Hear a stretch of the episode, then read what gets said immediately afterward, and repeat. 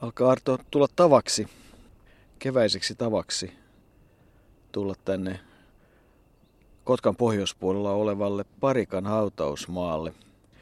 Tällä kertaa ollaan tapaamassa myöskin kohtuullisen nuorena menehtynyttä olympiavoittajaa, mutta jollakin tavalla Pentti Hämäläisen menehtyminen ei ole mielestäni niin traaginen kuin mikä se Arto Tolsan samalla hautausmaalla itse asiassa ei kovin kaukana olevan Arto Tolsan menehtyminen oli. Arto Tolsa oli tietysti jalkapalloilija, ei olympiavoittaja, mutta ensimmäisiä pitkään Belgiassa pelanneita suomalaisia ammattilaisia. Hän menehtyi oman käden kautta edelleenkin vähän epäselvissä olosuhteissa, joista ei kovin paljon Kotkassa haluta edes puhua eikä muistella, eikä ole ehkä syytäkään.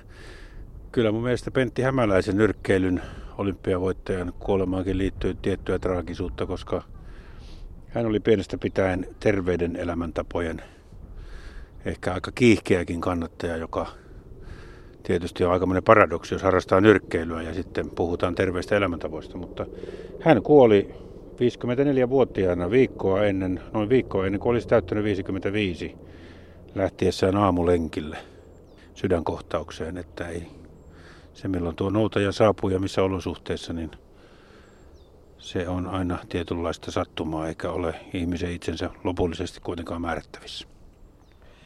Ei, Hautakivi on kuitenkin kaunis kohokirjaimet Hämäläinen Pentti Olavi 19 joulukuuta 29 hän siis syntyi ja niin kuin sanoit, niin 11. päivä joulukuuta 84 menehtyi olympiarenkaat. Ne, jotka olympiakomitea siis omaisten pyynnöstä toimittaa, ne, jotka hautakiveen voidaan kiinnittää, on siihen kiinnitetty. Vaatimaton kivi, mutta kauniisti siinä kukka kohti aurinkoa hakeutuu. Mutta mahtoi olla aikamoinen vilske siellä Kotkan kodissa, jossa – kuusi veljestä ja hiljaäiti yhdessä huoneessa temmelsivät. Niin, hämäläisten, hämäläisten poikien poikasarjan kuuden hengen, kuuden pojan isä ja, ja, ja Hilja äidin aviomies kuoli jo ennen sotia ja Hilja sai huomata olevansa puuden pojan kanssa tässä maailmassa. Hovinsaaren kaupunginosassa Kotkassa asuttiin ja niin kerrotaan, että yhden huoneen asunnossa, joka toimi myös silloin alkuvaiheessa harjoitussalina, eli jos kaikki pojat ovat yhtä aikaa nyrkkeilyä harjoitelleet, niin on siinä hiljaa äiti saanut kohtalaisesti väistellä siinä harjoitustilassa, jos näin voi sanoa, mutta, mutta kyllä hiljaa äiti kuitenkin oli erittäin voimakas tausta kaikille hämäläisen veljeksille. Näitä nyrkkeileviä veljeksiä hän on Suomessa paljonkin. On, puhutaan on Ouviset, Ahot, Meroset, Huuskoset, Savolaiset, Suhoset, niitä riittää, mutta hämäläisen kuuden pojan veljestari on kyllä tietysti suurin, joista ja kaikki näistä pojista menestyivät enemmän tai vähemmän myös kilpailuissa, mutta Pentti Hämäläinen tietysti helmenä. Meillä täytyy muistaa, että nyrkkeilyssä olympiakisoista Suomi on kaikkina aikoina saavuttanut 14 mitalia, joista 11 on pronssimitalia, yksi hopeamitali, Reima Virtasen hopeamitali ja sitten kaksi kultamitalia. Sten Suvio voitti Berliinissä ja sitten Pentti Hämäläinen Helsingissä, mutta Pentti Hämäläinen voitti lisäksi pronssia seuraavissa kisoissa Melbourneissa, eli hän on ainoa suomalaisnyrkkeilijä, joka on kaksissa eri olympiakisoissa pystynyt mitalin hankkimaan. Niin ja se, mistä se mitalin hankkiminen sitten oikeastaan alkoi, niin se lähti siellä sodan aikana, 42-43, silloin 14-vuotiaana. Mitähän mahtaa tarkoittaa, että veljet ottivat ohjat ja rupesivat valmentamaan. Siitä sitten ura jatkui niin, että 181 amatööriottelua ja kuusi ammattilaisottelua, kunnes hän päätti lopettaa, mutta että veljet todella olivat ne, jotka ohjasivat häntä siihen nyrkkeilyn alkuun. Taisivat antaa niin sanotusti köninkin myös tarvittaessa. Ja vuoden 48-49 sitten oikeastaan ne varsinaiset menestykset alkoivat. Suomen nyrkkeilyliiton mestaruus ja Suomen mestaruus. Siihen aikaan hoteltiin nimenomaan nyrkkeilyliiton mestaruudesta ja TUL-mestaruudesta ja, ja sitten Suomen mestaruudesta. Ne olivat sen uran ensimmäiset kovaksi kirjatut saavutukset. Ja sitten tuo kyseenalainen tappio vuoden 1949 Leo Lekkeri Lundbergille. Sitä myötä ei sitten paikkaa Oslon EM-kisoihin tullut. Niin Lundberg oli kyllä hävinnyt sitä ennen ensimmäisessä ottelussa hämäläiselle, mutta varsinaisessa karsinnassa sitten tuli tappio. Mä tiedän sitä alkuuralla kaikenlaista kokee ihminen. Hänestä kuitenkin sanottiin, että näistä hämäläisten pojista Pentti oli, oli selvästi lahjakkaan ja, ja tämmöisen määritelmän löysin hänestä, että hänen tyylivaistonsa ja elohopeamainen herkkyytensä sekä nopeutensa olivat ne, jotka herättivät ihailua nyrkkeilymaailmassa. Ja, ja kärpässarjasta hän 51-kilosistahan Pentti aloitti, mutta, mutta varsinainen menestys, eli olympiakulta, tuli sitten sarjaa ylempänä, eli kääpiösarjassa 54-kiloisissa. Ja, ja Helsingissä messu hallissa kotiyleisön edessä. Siellä oli hiljaa äitikin silloin mukana katsomassa ja hänet heti kukitettiin tuon kultamitalin jälkeen. Kyllä se 5000 henkeä ollut katsomaan aivan täynnä, vaikka samaan aikaan pelattiin Olympiastadionilla jalkapallon loppuottelua, mutta hämäläisen kultamitalia olivat suomalaiset kyllä todistamassa ja se oli varmasti hieno, hieno hetki ja todellista suomalaista olympiahistoriaa. Seuraavassa pieni palanen Pentti Hämäläisen kultamitaliottelusta. Tämä Kotkan poika yrittää parastaan, yrittää maalamme kultamitalia, joka on hänen ulottuvillaan nyt ainakin vielä tässä vaiheessa. Nyt taas Hämäläinen ääristi köysiin. Irlantilainen sai ottaa siellä voimakkaita iskuja vastaan. Siis, siis sellaisia voimakkaita, mitä väsynyt mies enää voi antaa, mutta pisteitä ne joka tapauksessa tuottivat. Ja nyt ottelu päättyy. Ja yleisön riemuhuudoista kuulette, että sekin taitaa olla sitä mieltä, että hämäläinen voittaa. Varmaan emme tietysti mene sanomaan, mutta sitten kun ottelutulokset saamme kuulla, niin sittenhän tämä asia selviää. Vielä ei hän listoja ole saanut. Ja yleisökin alkaa jo hermostua, että antakaa nyt hyvät ihmiset ja tieto, kumpi tässä ottelussa voitti. Nyt saamme kuulla.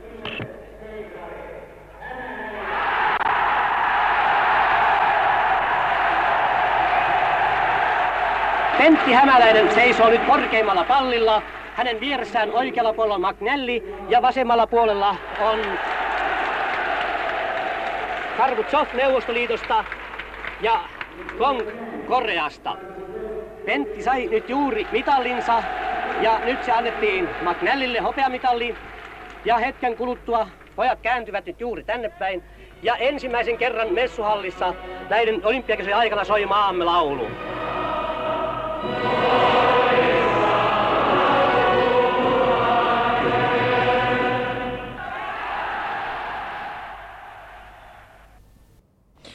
Niin sanotaan, että varsinainen nousu huipulle alkoi siis 27.10.49, jolloin hämäläinen nousi todella kaikkien tietoisuuteen. Vasuri, josta hän muuten kärsi koulussa. Vasenkätisyys ei ollut siihen aikaan erityinen hyvä, mutta voisi kuvitella, että nyrkkeilyssä se oli aikamoinen etu siinä mielessä, että kyllähän sitä kai valtaosa ihmisistä, kun oikeakätisiä on, niin odottaa sen iskun tulevan eri paikasta ja se sitten tuli tehokkaasti ihan muualta. 18.4. kolmantena suomalaisena Eurooppa-USA-otteluun Chicagossa vuonna 50. Se on ikimuistoisa hetki hänen urallaan ja sama toistui sitten 51.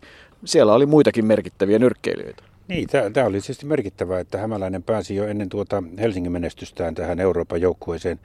Euroopan joukkue kohtasi nimenomaan tämän USAssa tärkeän nyrkkeilyssä, tärkeän kultahansikas, amatööri kultahansikas ryhmän, eli tämän kultahansikaskilpailujen voittajat eri sarjoista. Ja kyllähän siinä Euroopalle, käytetään nyt tässä kun nyrkkeilyssä puhutaan, niin ilmaisua turpiin tuli. Kaksi kuusi olivat numerot USAan hyväksi, eli Euroopan tappioksi molemmilla kerroilla kahdeksan nyrkkeilijä per joukkue. Mutta molemmilla kerralla Hämäläinen voitti vastustajansa. Hän toi pisteen Euroopalle kummallakin kerralla. Ja, ja kuriositeettina toi, mitä mainitsit, että muitakin kuuluisuuksia siellä oli, niin suomalaisille varmasti kuuluisin oli tässä toisessa ottelussa toisen pisteen Euroopalle tuonut Ingemar Ingo Johansson, josta sitten on tullut monenlaista nyrkkeily- ja urheiluhistoriaa. Se, mitä Pentti Hämäläisestä, kun hänestä erilaisia ottelutilastoista vilisee, niin tietysti pitää vilistäkin, koska niitä kamppailuja oli lähes 200, niin tulee mieleen se, että ottelutahti oli tosi tiukka silloin hänen aikanaan. Eli ihan lähes päivittäin kilpailuja ja todettiin, että tuo on aika kovan ottelun Pat McGarthyä vastaan Chicagossa tuossa turnauksessa tai kilpailussa, niin heti sen jälkeen kolmen päivän kuluttua, niin kuin sen ajan kirjat sanovat, hän kohtasi Chicagossa kovan neekerin ja tämmöistä tekstiä saatiin lukea. Eli kilpailutahti oli tiukka ja maaotteluita. Puola, Itävalta, Neuvostoliitto, Irlanti, Ranska, Norja, Ruotsi. Kaiken kaikkiaan hämäläisillä oli 31 maaottelua, joihin he osallistui ja kärsi ainoastaan kahdessa ottelussa tappion. Niin ja merkittävää hänen urallaan oli, että hän, hänet tyrmättiin ainoastaan kerran ja sehän tapahtui ennen, ennen noita Helsingin olympiakisoja. Silloin oli, hän oli hävinnyt silloin Puolan juhlakilpailuissa pisteen ottelun, kun Neuvostoliitto ilmoitti sitten siihen aikaan aika tiukastikin, että nyt sitten he haluavat järjestää maaottelun Suomea vastaan. Työt eivät lopu, vaan, vaan traktori siinä pujahti ohitsemme ja, ja Pentti Olavi Hämäläisen kiven ohitse, jota tässä katselemme ja muistelemme tai yritämme ikään kuin herättää hänen muistonsa henkiin. Mutta kuitenkin niin, niin tuota, tämä tyrmäys, tämä Puolan juhlakilpailussa tullut tappio, se oli pistetappio, mutta sitten Neuvostoliitto ilmoitti samana vuonna 50 kesällä, että tarvitaan maaotteluja. Suomalaiset eivät oikein ollut silloin ihan huippukunnossakaan, mutta, mutta maaotteluun piti ryhtyä ja, ja tuossa maaottelussa Boris Stepanov sitten tyrmäsi Pentti Hämäläisen ja oli se tietojeni mukaan oli erittäin lähellä, etteikö Pentti Hämäläinen lopettanut koko uransa siihen. Se oli, se oli todellinen tyrmäysisku hänelle yllätys, jota hän ei ollut koskaan pystynyt kuvittelemaan. Neuvostoliittolaiset itse sanoivat, että yrittivät lohduttaa sitten Hämäläistä, joka ilmiselvästi kärsi tuosta tyrmäystappiosta toteamalla, että tyrmäys on nyrkkeilijän kaste, mutta ei se, ei se sillä hetkellä yhtään lohduttanut. Onneksi Pentti Hämäläinen kuitenkin selvisi siitä yli. Hänhän oli tunnettu erittäin voimakkaasti. Hän, hän, hänellä oli tämmöistä itse, itselähtöistä henkistä valmennusta. Hän tutustui alan kirjallisuuteen ja valmennuskirjallisuuteen ja myös tähän psyykkiseen puoleen hyvin voimakkaasti. Ja, ja se varmasti auttoi häntä sitten tuon tyrmäystappion jälkeen jatkamaan eteenpäin. Niin ja kun jokaisella urheilijalla, joka pääsee huipulle tai on muita parempi, niin on täytyy olla joku, jonka hän on älynyt muita paremmin, niin Pentti Hämäläisen osalta se varmasti juuri liittyy tuohon, että, että hän paljon opiskeli ja paljon tutustui. Hän korosti itse asiassa myöhempinä vuosina opiskelun merkitystä ja oikeastaan senkin takia hänen patsansa, jonne Arto kyllä vielä mennään sinne Kotkaan kotekon eteen vierailemaan, se sinne tuli ja hän, hän korosti sitä, että, että opiskelu on kovin tärkeä asia, tietoisena tietysti siitä lapsuuden kohtuullisen vaatimattomista oloista, missä hän kasvoi. Mutta toinen siihen harjoitteluun liittyvä asia oli tietysti se, että se oli määrätietoista ja siinä yhdistettiin asioita. Eli kerrotaan, että hänen harjoittelunsa esimerkiksi ennen Helsinkiä oli sykleittäin kaksi vuorokautta kovaa nyrkkeilyharjoittelua ja sitten kaksi vuorokautta halon hakkuuta. Ja hän analysoi paljon sitä, mitä teki senkin kirjallisuuden pohjalta, mitä luki. Ja siitä varmasti on sitten syntynyt semmoinen hänelle sopiva oikea kombinaatio tälle 165-senttiselle pienelle aika terrierimäiselle nyrkkeilijälle. Niin, ja syntyy sinne aikamoinen määrä polttopuitakin luulisin, jos kaksi vuorokautta on halkoja hakattu yhtä soittoa. No, mutta hyvä harjoitusta. Se oli tuota tyypillistä suomalaista työharjoittelua, jota suomalaiset olympiavoittajat silloin alkuaikoina kaikki joutuivat enemmän tai vähemmän tekemään. Tällä kertaa se oli tietysti vielä jopa, jopa yhdistetty urheiluun, mutta olisiko aika nyt siirtyä sitten kertomaan, miten tuo olympiakulta tuli? Se on kuitenkin aika harvinainen. Sten Suvio, joka tavataan varmasti myös tässä sarjassa, oli tietysti ensimmäinen kultametalivoittaja, mutta Pentti sitten tuolla Helsingissä, hän, hän ensimmäiseksi hän kohtasi Iso-Britannian Thomas Nicholsin, joka oli häntä huomattavasti isompi ja, ja, ja teknisesti taitava nyrkkeilijä, nyrkkeilijä mutta 3-0 britti kaatui ja samoin pisteen kaatuivat myös kolme seuraavaa vastustajaa. Puolan Niedzvitski, Etelä-Afrikan von Granevits ja Neuvostoliiton Gennady Garbuzov. Ja sitten tuli, tuli tuo finaali ja finaalissa oli vastassa Irlannin John McNally. Niin, finaali oli tätä Kotkan voimailijoiden nyrkkeilijän viides ottelu kuuden päivän sisällä ja tuo päätä pidempi irlantilainen painosti ja finaali oli äärimmäinen tasainen. Ennen viimeistä erää tilanne oli tasan, näin kerrotaan. Viimeisessä erässä McNally painosti alussa, mutta loppuerän hämäläinen painoi päälle kuin herjeläinen. Se myös kannatti, sillä hämäläisen käsi nostettiin kohti Vessuhallin kattoa tuomaria niin 2-1. Ja siinä mielessä mielenkiintoista, että kun se messuhalli, eli kisahalli, jonne mahtuu semmoinen tuhat puolitoista tuhatta katsojaa. Kyllähän A-kisahalli tietysti vähän isompi on Helsingissä, niin viisi tuhatta katsojaa reippaasti kannusti, että on siellä väkeä ollut, kun täällä hautausmaalla työt jatkuvat ja traktori päätti tuoda jälleen multakuorman.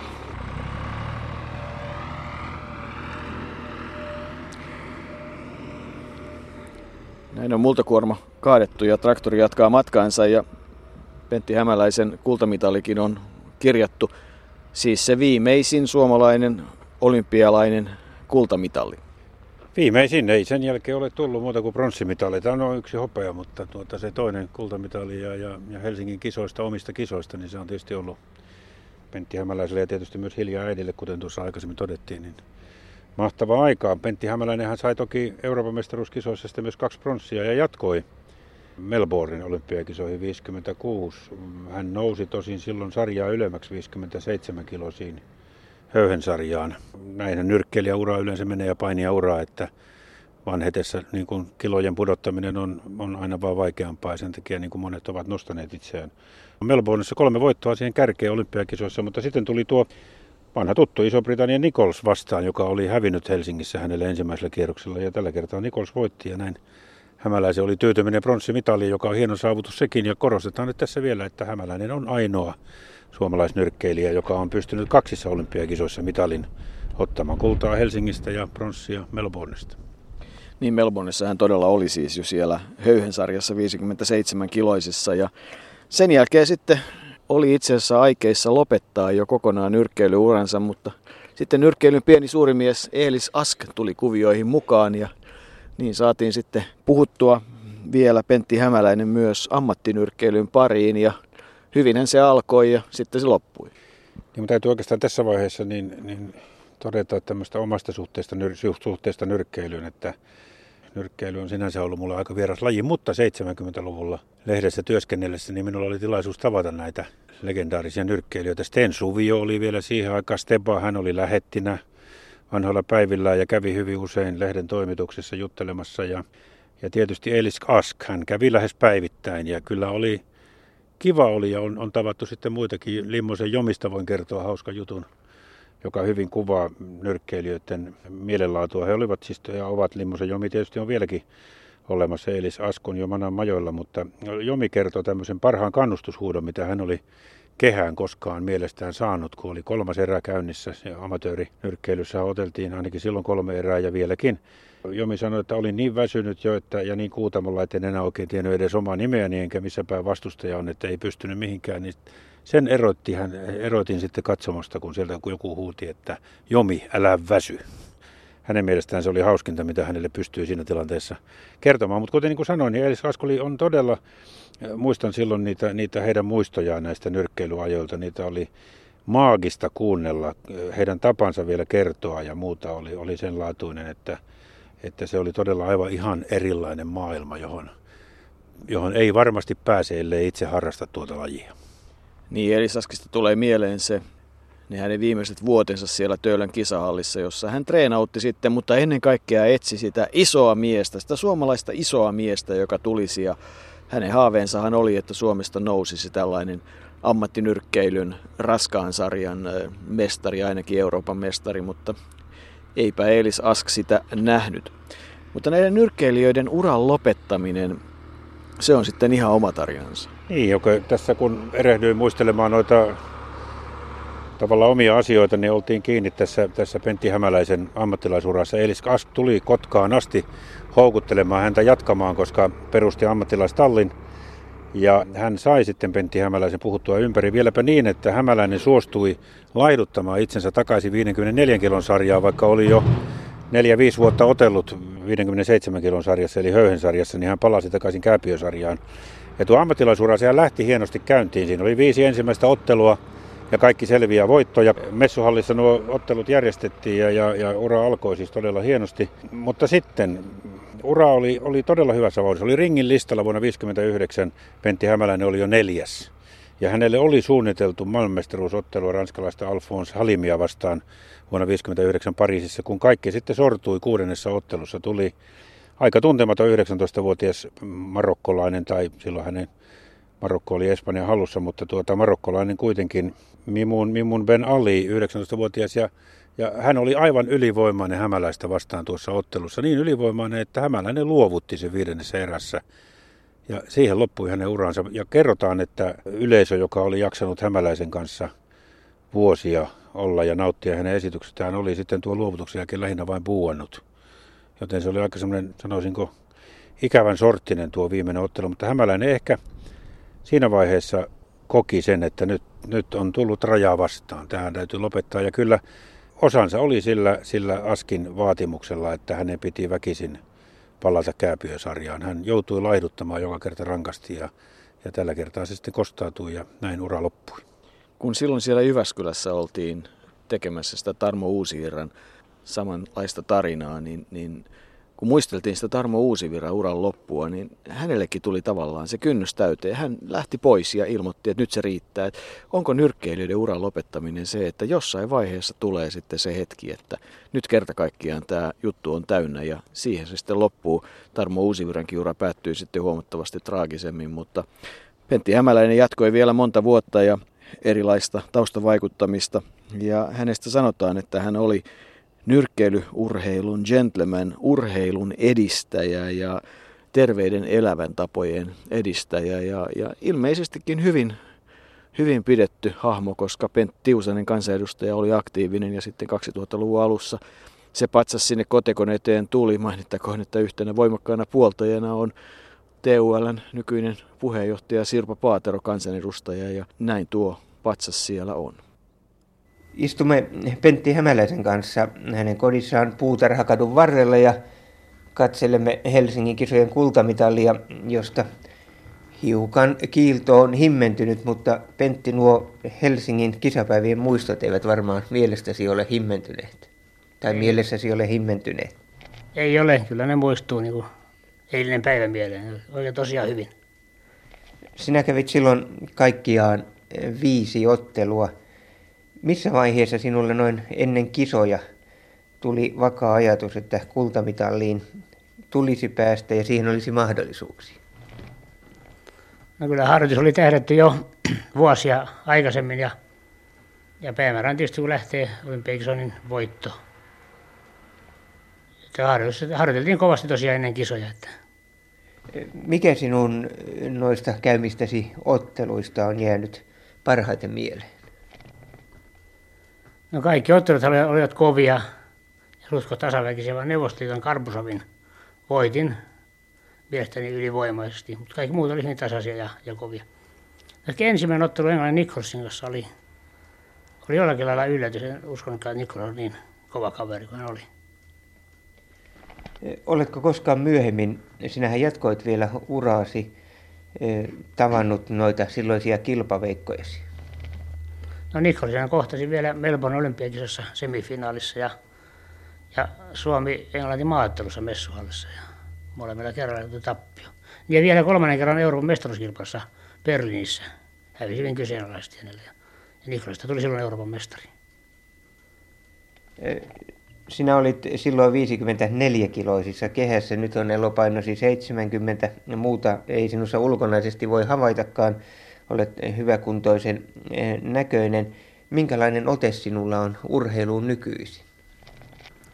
No urheilu seuraan kovasti kaikkia urheiluja ja, ja silloin tällään käyn salilla ja talvella hiihtelen aika paljon ja, ja kesällä käyn uimassa ja, ja lenkkeilen. Ja kyllä yleiskunto on aika, aika mukava ja hoitelen kuntoa. Niin sinun ammattisikin konstaapelina Kotkan poliisilaitoksella vaatii varmasti jo oman kunnonkin hoitamista – Voisitko jotenkin määritellä, mitä tuo Helsingin kultamitalli sinulle noin henkisesti merkitsi elämää ajatellen? No tietysti nuorena ur- urheilijana ja, ja, ja jokaisella on tähtäin korkeimpaan saavutukseen, niin se oli hieno juttu ja, ja hienoja muistoja on, on tosiaan Helsingin kisoista ja niiden jälkeenkin. Että ei muuta kuin kaikkia myönteistä on tosiaan tuottanut sinä seurasit nyrkkeilijänä vanhempia veljesi, tulit salille ja kehään heidän esimerkkinsä innottamana. Onko kukaan sinun kolmesta pojastasi seurannut isänsä jälkiä? No ei ole. Tätä kovasti innosti ja yllyt, yllyttelinkin, mutta pakottaa ne tietysti voi. Ja ne nuorempana vähän kävinkin salilla, mutta sitten se kärpänen sammui ja, ja ei heistä tullut. Miten uskot nyrkkeilyn selviytyvän noin muiden urheilumuotojen joukossa? Kilpailuhan alkaa olla aika kova pojista. Esimerkiksi Suomessa joukkuepelit vetävät runsaasti ja niin edelleen. Kyllä minä uskon, että, että nyrkkeily tulee, tulee jatkumaan ja, ja olemaan. Siis esimerkiksi olympiakisoissa ja, ja nyrkkeily on yksi suurempia lajeja, yksi suurempia lajeja niin tuota, niin mä uskon, että se tulee jatkumaan ja pysymään tapetilla kautta maailman. Entä tässä mennään nyt jo hiukan Helsingin kisoista poispäin ja mennään tuonne seuraaviin kisoihin, että miten uskot suomalaisten nyrkkeilijän selviytyvän jatkossa? Vieläkö meillä on mahdollisuuksia kultaan toistaa Sten Suvion ja sinun suorituksiasi? Kyllä, minä uskon. Ne saattaa tulla lahjakkaita poikia, mutta se tarvitsee tehdä kovasti työtä tosiaan ja harjoitella ja, ja harjoitella ja taas harjoitella. Että muuten ei tietysti pärjätä. Ja sitten vielä sinulle päätteeksi eräänlainen oman tunnon kysymys. Mitä kotikehä merkitsi sinulle? Sinähän olet esiintynyt kaikkialla maailmassa, kamppailut jopa Yhdysvalloissa, Euroopan joukkueessa, joten sinulla oli ja on kokemusta lukemattomista kehistä ja kehäympäristöistä. No se oli minulle suuri lahja tosiaan, että en milloinkaan jännitellyt enkä, enkä hermolla. Että olin ottanut sitten kotimaasta tai ulkomailla. Minusta oli aivan sama. Ja jossakin mielessä vielä ulkomailla, kun oli täysin vieras katsomaan, niin sitä oli, oli niin kuin oma itsensä vielä enemmän, ettei koskaan yrittänyt niin liikaa. Että kotikatsomo saattoi laittamaan vähän niin kuin yrittämään liikaa jollakin lailla. Ja, mutta ulkomailla olin tosiaan vielä niin kuin oma itseni paremmin toteutin. Joten kotikehästä ei ollut etua? No ei ollut. Joo, Pentti Hämäläinen, onko hänen työuransa tässä tullut mainituksi. Hän oli konttorikoneen mekanikko ja, ja sitten kuitenkin työpaikaksi vakiintui Kotkan poliisilaitos, jossa hän oli vahtimestarina ja, ja virkailijana. Mutta kuten sanoit, niin terveitä elämäntapoja hän korosti ja noudatti, mutta, mutta kuitenkin nuorena sai sitten sydänkohtauksen. Sillä en tiedä, sitä on turha ehkä – spekuloida, mutta väkisinkin se mieleen tulee, että, että tuo pitkä, kuitenkin suhteellisen pitkä nyrkkeilyharrastus ja nyrkkeily, kilpanyrkkeilyura, niin onko sillä sitten ollut kuitenkin terveyteen vaikutuksia? Vääjäämättähän siinä pää joutuu koville, kun kaveri koittaa siihen joka tilanteessa osua nyrkkeilysääntöjen mukaisesti, mutta kuitenkin. Ja vaikea sanoa, sydänkohtaus tietysti saattaa tulla terveellekin ihmiselle, jos näin sanotaan. Niin, kyllähän se mieleen tulee, varsinkin sen takia, että se nyrkkeilykilpailu ja rytmi oli niin tiukka, eli, eli palautumista ei ehtinyt tapahtua kuin jo seuraava kova ottelu. Ja kyllähän Pentti Hämälä niitä kovia otteluita otti. 181 amatöörinä, 171 voittoa ja kuusi ammattilaisena, niistä viisi voittoa. On se aikamoinen määrä. Se on aikamoinen määrä ja, ja tuota, se ehkä täytyy vielä tässä todeta, että nyrkkeilyn arvostus Pentti Hämäläisen aikana kuitenkin oli huomattavasti korkeampaa kuin mitä se ehkä nykypäivänä on. Tietysti tämä liittyy hyvin pitkälle menestykseen. Ei ole tullut sillä tavalla menestystä ja kultamitali tuli. Mutta arvostuksesta tietyllä tavalla silloin, kun raktori jälleen uhkaa olemassaoloamme, kertoo kuitenkin se, että vuonna 1952, kun valittiin vuoden parhaita urheilijoita, niin ykkönen oli Veikko Hakulinen ja kakkonen Pentti Hämäläinen. Helsingin olympiakisojen voittajista hän oli kuitenkin arvostetuin. Ja voittajia oli Sylvi Saimo, Kelbo Gröndal, Melojia, eli voittajia kultamitalia tuli kuitenkin paljon, mutta Pentti Hämäläinen nostettiin heistä ykköseksi. Ja nyt lähdetään katsomaan uudelleen sitä patsasta.